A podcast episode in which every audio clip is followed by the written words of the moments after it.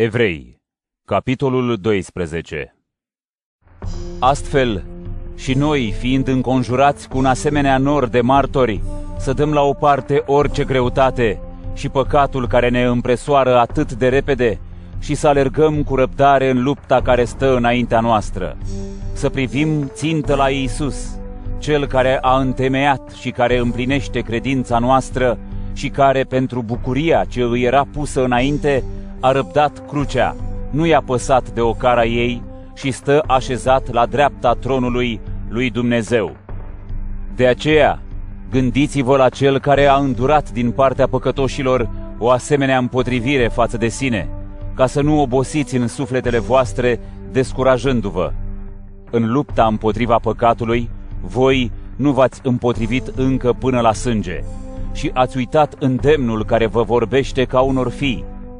Fiul meu, nu disprețui certarea Domnului, nu te descuraja când ești mustrat de el, căci Dumnezeu îl ceartă pe cel pe care îl iubește.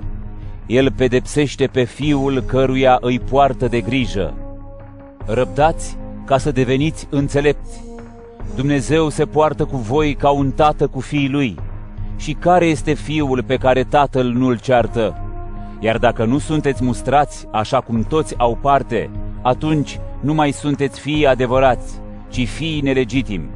Apoi, dacă părinții noștri trupești ne certau și tot îi cinsteam, cu atât mai mult cum să nu ne supunem părintelui duhurilor și să trăim?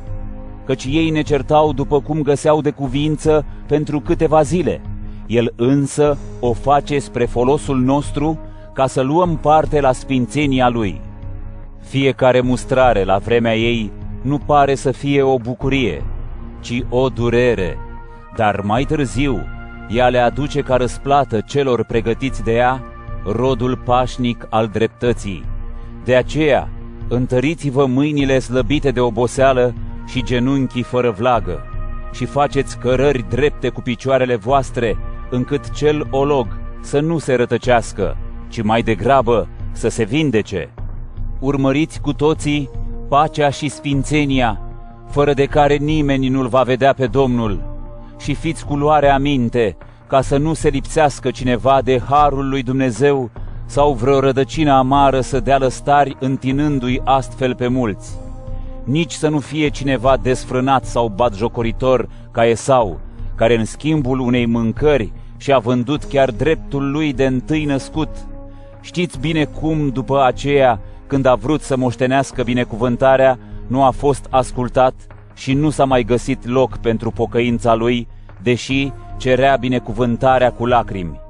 Căci voi nu v-ați apropiat de muntele ce putea fi atins sau de focul învăpăiat sau de negură și de întuneric sau de furtună, nici de sunetul trâmbiței sau de vuietul cuvintelor care i-a făcut pe cei ce-l ascultau să se roage să nu li se mai vorbească, pentru că nu puteau îndura porunca.